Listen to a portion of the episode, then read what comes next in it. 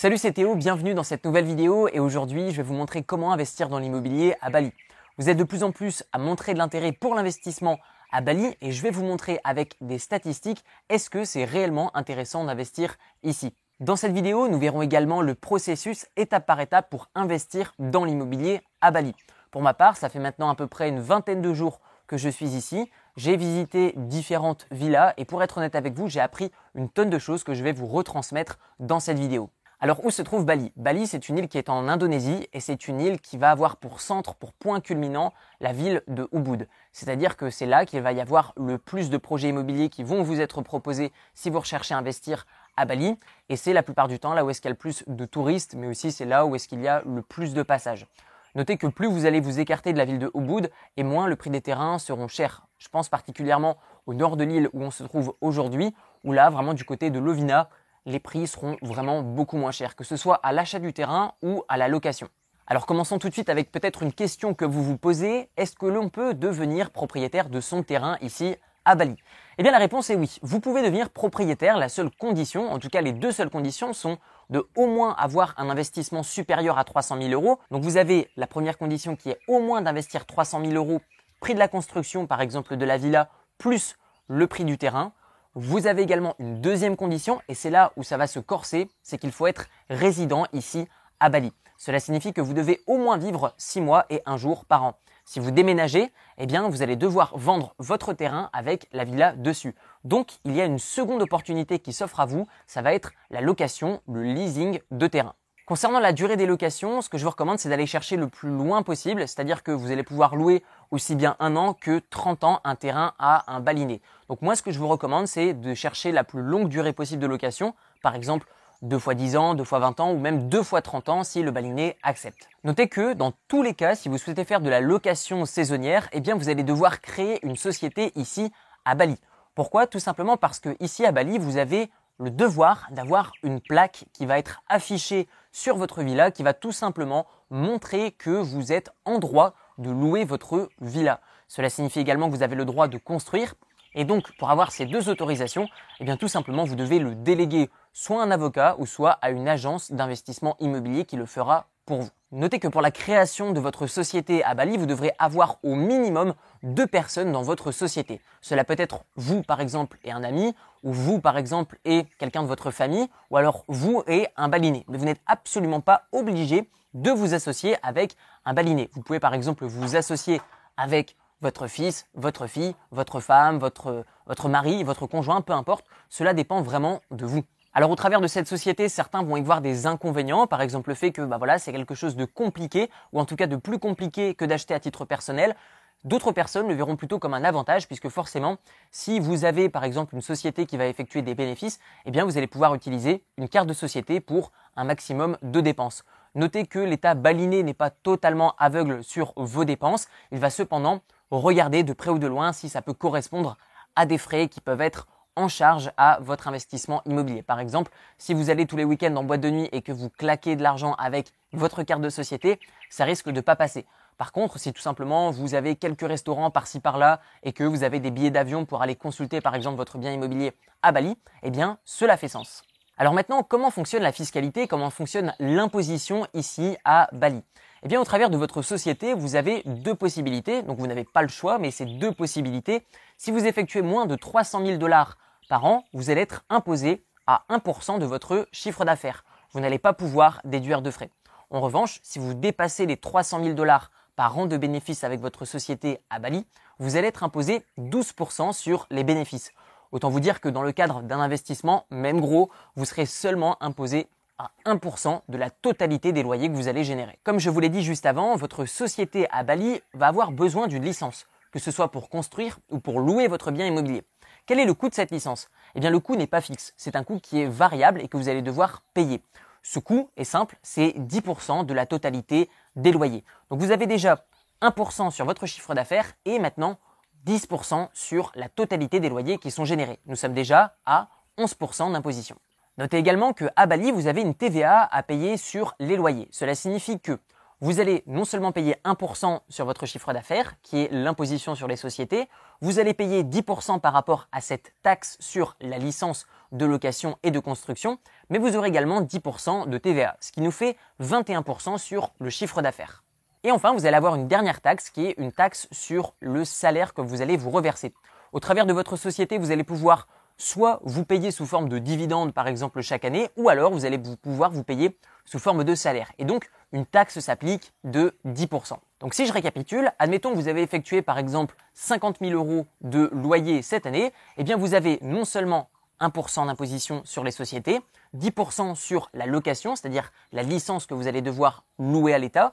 Vous avez également les 10% de TVA et vous avez les 10% d'imposition sur le salaire que vous allez vous reverser. Notez que ce n'est pas un impôt sur le revenu, mais un impôt sur le fait de se reverser un salaire. Et enfin, vous avez une toute dernière taxe, mais cette taxe sera l'imposition sur le revenu et elle sera associée à votre domicile fiscal. Admettons que vous êtes en France, et bien dans ce cas-là, vous ne serez pas imposé. Pourquoi? Parce qu'il existe une convention de non-double imposition entre Bali et la France. Ce qui signifie que vous ne serez que imposé sur ces quatre différentes taxes. Ce qui représente quand même 1%, 10%, 10%, 10%, soit un total de 31% sur le chiffre d'affaires généré total par votre entreprise qui aura mis en location votre bien immobilier. Alors, est-ce qu'il est possible du coup de déduire des frais de ces biens immobiliers ici à Bali? La réponse est non. Cependant, vous pouvez utiliser votre carte pour bah, effectuer des dépenses. C'est beaucoup plus simple. Notez que de toute manière, une fois par an, vous allez payer vos taxes ici, par exemple, à Bali. Et une fois que vous aurez reçu votre paiement, par exemple, de taxes ici à Bali, eh bien, vous allez pouvoir transférer vos euh, roupies indonésiens. Par exemple, vous allez pouvoir les convertir en euros et vous les envoyer en France en justifiant avec ce reçu d'impôt sur le revenu ici à Bali. Alors dans la pratique, comment est-ce qu'on loue un terrain à Bali? C'est relativement simple. Vous avez un propriétaire balinais vous allez tout simplement lui donner 10% approximativement du prix du terrain pour qu'il le retire du marché de la vente ou de la location. Et vous allez ensuite attendre qu'un notaire vérifie que le prétendu vendeur est bien le propriétaire du terrain. Parce que oui, c'est la première cause euh, d'arnaque ici à Bali, c'est le fait que des personnes qui ne sont pas propriétaires vont vendre des terrains qui ne leur appartiennent pas. Et du coup, eh bien les notaires soit vérifient mal ou soit ne vérifient pas et vont vous vendre un terrain, eh bien tout simplement vous allez payer pour quelqu'un en fait qui n'est pas propriétaire du terrain. Et finalement, vous allez commencer à construire et vous allez vous rendre compte peut-être, j'espère pour vous, euh, avant la fin de la construction, que en fait vous venez de construire une villa qui ne vous appartient pas. Alors dans la pratique, comment faut-il faire? Il faut trouver un bon notaire qui va rechercher et vérifier que le vendeur est bien le propriétaire du terrain. Là où est-ce que je trouve qu'il y a vraiment une zone de flou, c'est qu'il y a la plupart du temps des contrats qui sont effectués entre le propriétaire du terrain, en tout cas soi-disant propriétaire du terrain, et l'acheteur, donc peut-être vous, sauf que eh bien, cette phase est faite avant la phase de vérification. Ce qui veut dire qu'en fait votre déposit, vous êtes bon par exemple à le verser à quelqu'un qui n'est pas propriétaire du terrain. C'est-à-dire que la recherche, la vérification du propriétaire n'a pas encore eu lieu, que vous avez déjà versé les 10%. Que ce soit le contrat qui n'est pas totalement solide et pas totalement clair ou alors que ce soit le fait que le vendeur n'est pas réellement propriétaire, eh bien je trouve que là il y a réellement une zone de flou et là vous n'avez à ma connaissance absolument rien pour vous protéger. Une fois que le notaire a vérifié que le vendeur est bien le propriétaire du terrain, eh bien vous allez payer la différence, c'est-à-dire que vous allez payer les 90% restants au vendeur, au propriétaire du terrain. Et boum, vous devenez soit locataire ou soit propriétaire en fonction de ce que vous avez choisi. Je l'espère pour vous, peut-être locataire. Et ensuite, vous allez tout simplement payer 1% de frais de notaire au notaire. Ces 1% ne reviennent pas totalement au notaire, une partie lui revient, mais le notaire va en utiliser également une partie pour le reverser à l'État balinais. Alors je vous l'ai dit juste avant, il existe une grande source d'arnaque ici à Bali comme partout dans le monde. Il y a des bonnes personnes et des mauvaises personnes. Et eh bien ici à Bali, que font les petits filous? Ils vont vendre par exemple un terrain qui ne leur appartient pas, ou alors ils vont vendre un terrain qui leur appartient, sauf que le terrain n'est pas constructible, et ça, ils vont bien oublier de vous le dire. C'est-à-dire que Certains terrains, par exemple, sont trop proches des rizières, ce qui signifie que les fondations sont difficilement possibles vu qu'il y a beaucoup de marécages en dessous ou alors c'est une zone religieuse. Je m'explique, ici à Bali, c'est une vraie zone religieuse de manière générale. Ici, vous avez des hindouistes, vous avez des musulmans, vous avez des mosquées, vous avez euh, plein plein de, de, cultures qui sont mélangées en fait ici. Et du coup, il faut respecter ces cultures et ces religions. Donc, si quelqu'un vous vend un terrain, qu'il est constructible, qu'il n'y a pas de rizière autour, mais que par exemple il y a une construction par exemple d'une église, d'un monument religieux, peu importe, aux alentours, vous ne le voyez pas et vous avez pourtant loué le terrain pendant deux fois 20 ans et finalement vous n'allez pas pouvoir construire. Donc ça encore une fois, c'est des choses qui s'apprennent avec le temps. C'est pour ça qu'il faut, dans tous les cas, ce que je vous recommande dans le cadre d'un premier achat, c'est vraiment de faire confiance à une agence d'investissement immobilier, ne faites rien par vous-même parce qu'il y a tellement de risques spécifiques et surtout d'arnaques spécifiques à Bali que honnêtement, ça vaut pas le coup d'essayer de gagner quelques frais pour finalement se faire arnaquer par un baliné. Alors quand on parle d'investissement immobilier à Bali ou en Indonésie d'une manière générale, eh bien on pense peut-être souvent ou peut-être même un peu trop aux catastrophes naturelles. Et en réalité, c'est plutôt justifié. Pourquoi? J'ai pas fait d'études en météorologie, par contre, je sais faire quelques recherches sur Google et ce que je remarque, c'est que la dernière plus grosse éruption remonte à seulement 50 ans. Vous avez trois volcans à Bali, dont un qui est encore en semi-activité. Vous avez également maintenant à l'écran la liste des dernières secousses proches de Bali et on voit que, eh bien, c'est pas si loin que ça. Vous avez également maintenant à l'écran la liste des deux derniers tsunamis qui sont, à mon sens, les plus élevés d'un point de vue fréquence au monde. Rien qu'en 2018, vous en avez eu deux, un qui a causé 2300 morts et un autre 430 morts. Donc est-ce qu'il faut négliger les catastrophes naturelles Pas du tout, il faut le prendre en compte, il ne faut pas non plus se concentrer dessus puisque vous avez une garantie. Alors quelle est cette garantie? Cette garantie est ni plus ni moins qu'une assurance qui va vous protéger ou en tout cas qui va vous garantir de vous rembourser contre des événements catastrophes naturelles. Autrement dit, admettons qu'il y a euh, par exemple un tsunami, qu'il y a un tremblement de terre ou un volcan qui éclate votre villa, eh bien ces assurances s'engagent à vous rembourser. Mais qu'est-ce qu'elles vous remboursent exactement? Et c'est là où vous devez rechercher parce que d'un point de vue historique déjà, elles ont remboursé que très peu de capital alors que d'un point de vue purement statistique, eh bien il y a eu beaucoup de maisons qui ont été détruites et de personnes qui sont décédées. Alors ces assurances, comment est-ce qu'elles gagnent réellement de l'argent? Puisque 500 euros par an pour couvrir une villa à 300 000 euros dans un lieu qui est aussi euh, habité par des événements climatiques aussi importants, eh bien je pense que c'est extrêmement peu. Donc moi ce que je vous recommande c'est vraiment de vous concentrer sur deux choses. Un, est-ce que l'entreprise par laquelle vous faites confiance, qui assure votre bien immobilier, historiquement a déjà remboursé des gens?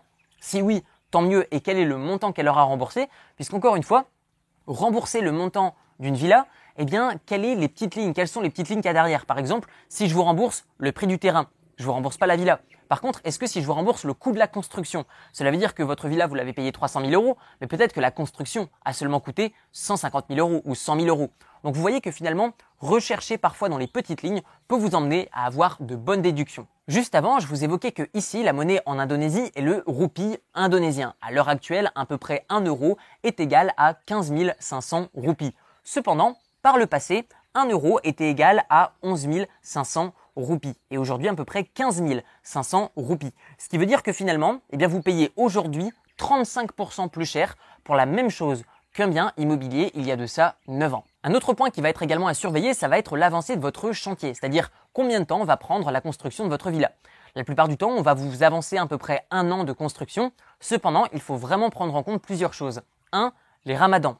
2 les pluies qui vont par exemple stopper momentanément la construction de votre villa, mais aussi des éventuelles montées des eaux en fonction de là où est-ce que vous avez construit votre villa. Donc ça encore une fois, c'est à prendre en compte et cela va dépendre surtout la zone dans laquelle vous avez investi. Notez également qu'avec l'afflux de nouveaux investisseurs ici à Bali, eh bien il n'y a pas pour autant plus de personnes qui vont se mettre à construire de biens immobiliers. Cela veut dire que si vous avez un nombre fixe d'ouvriers ici à Bali, mais que vous avez de plus en plus d'investisseurs qui viennent construire des villas ici à Bali. Qu'est-ce que cela signifie? Cela signifie tout simplement qu'il va y avoir bah, de moins en moins de personnes qui vont être disponibles pour construire ces biens immobiliers. Cela veut dire que plus vous avancez dans le temps, plus il y a d'investisseurs qui sont intéressés à venir construire ici, et plus finalement votre villa devrait, d'un point de vue purement mathématique, prendre de plus en plus de temps. Ou alors, plus de personnes sont formées à la construction immobilière, et dans ce cas-là, ce qui signifie une baisse de la qualité de la construction de votre villa. Alors juste avant, je vous évoquais la fiscalité, c'est-à-dire qu'au total, vous avez 31% à payer sur les loyers TTC que vous allez toucher, mais il y a un autre point que j'ai omis, ça va être les frais de gestion. Ici, vous avez deux types de frais de gestion. Vous avez les frais de gestion pour les boîtes qui ont construit votre villa. Par exemple, je fais confiance à une boîte qui a construit ma villa et qui veut également gérer mon bien.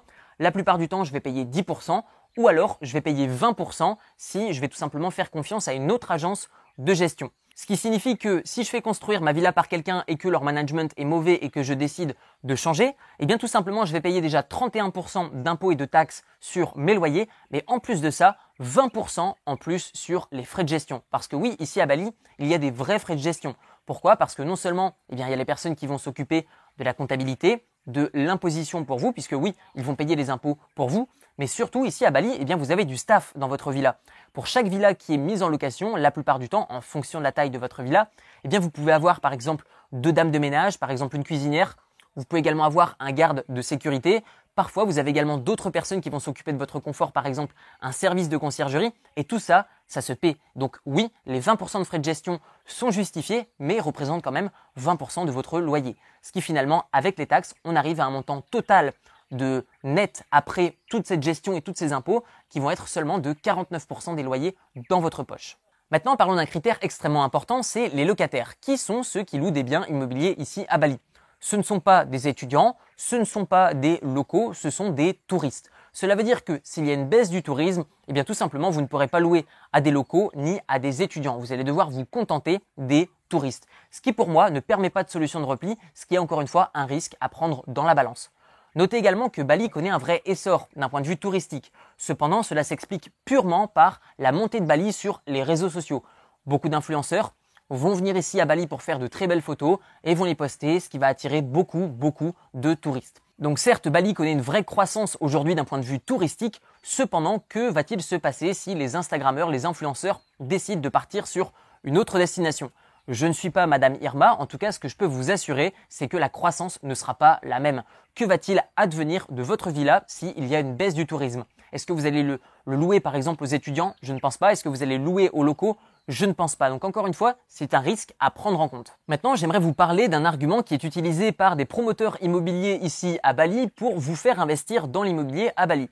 Eh bien en fait c'est oui, mais si vous construisez une villa, c'est très bien pour le yoga. Alors j'ai fait quelques recherches, mais qui sont les pratiquants du yoga? Eh bien en fait en réalité vous avez 70% de femmes, la moyenne d'âge des personnes qui font du yoga est de 40 ans, vous avez 12% de végétariens. Et clairement eh bien les femmes ne sont pas la clientèle qui gagne le plus d'un point de vue purement statistique. Je vais vous montrer maintenant à l'écran eh bien la différence encore aujourd'hui sur le salaire, c'est-à-dire la différence entre le salaire des femmes et le salaire des hommes, mais aussi le taux d'activité entre les femmes et les hommes. Donc finalement, l'argument qui est utilisé par des promoteurs immobiliers ici à Bali est de vous dire oui, mais si vous investissez, eh bien, il y aura plus d'occupation parce qu'il y a des pratiquants de yoga, de yoga qui viennent. Cependant, cela signifie attendez, on vous propose d'investir à Bali parce que on attire des personnes qui gagnent moins et qui travaillent moins que les hommes et du coup ça va augmenter le taux de remplissage. Ce qui selon moi est un argument qui est du carton. Et enfin, terminons en beauté avec un emprunt bancaire qui est totalement impossible. Pourquoi? Que ce soit dans les banques à Bali ou en France, eh bien en fait tout simplement à Bali vous n'avez pas que ce soit de résidence fiscale ou de revenus imposables, et en France, puisqu'il n'existe pas en fait de possibilité pour les banques françaises de saisir des biens ici à Bali, puisqu'il n'existe aucune connexion d'un point de vue bancaire entre les banques, entre Bali et la France. Alors, conclusion de l'investissement immobilier ici à Bali. Est-ce que c'est intéressant d'investir dans l'immobilier? Eh bien, d'un point de vue général, je ne pense pas. Je pense que ça peut être uniquement réservé à des profils d'investisseurs qui ont déjà énormément investi ailleurs et qui en plus ne peuvent pas accéder au crédit et qui en plus font confiance à l'administration et au marché balinéen. Donc à mon sens, c'est vraiment un pari sur le moyen et sur le court terme pourquoi? Que ce soit les catastrophes naturelles, que ce soit l'emprunt bancaire, que ce soit les assurances, je trouve que tout est un petit peu assez hasardeux, que ce soit également au niveau de la protection euh, de la personne qui va louer le terrain ou qui va par exemple acheter le terrain à un baliné qui est plus ou moins le vendeur ou c'est plus ou moins constructible. En fait, je trouve que ça fait beaucoup de critères pour finalement un ratio qui est risque retour sur investissement quasiment aussi intéressant en fait que d'autres endroits euh, en Europe qui sont beaucoup plus safe. Et enfin, vous retrouverez dans la description de cette vidéo une série de 4 vidéos de formation qui va vous montrer 1. Comment faire pour emprunter de l'argent auprès des banques et ça sans aucun apport. 2. Comment faire pour transformer une affaire moyenne en très bonne affaire. 3. Comment trouver des locataires, se protéger contre les impayés et laisser vos locataires vous rembourser les mensualités de votre crédit. Et enfin, quatrième vidéo, je vais vous montrer comment faire pour ne payer aucun impôt sur la totalité de vos revenus immobiliers. Tout ça, c'est dans la description de la vidéo. Merci pour votre attention et je vous dis à très bientôt. Ciao ciao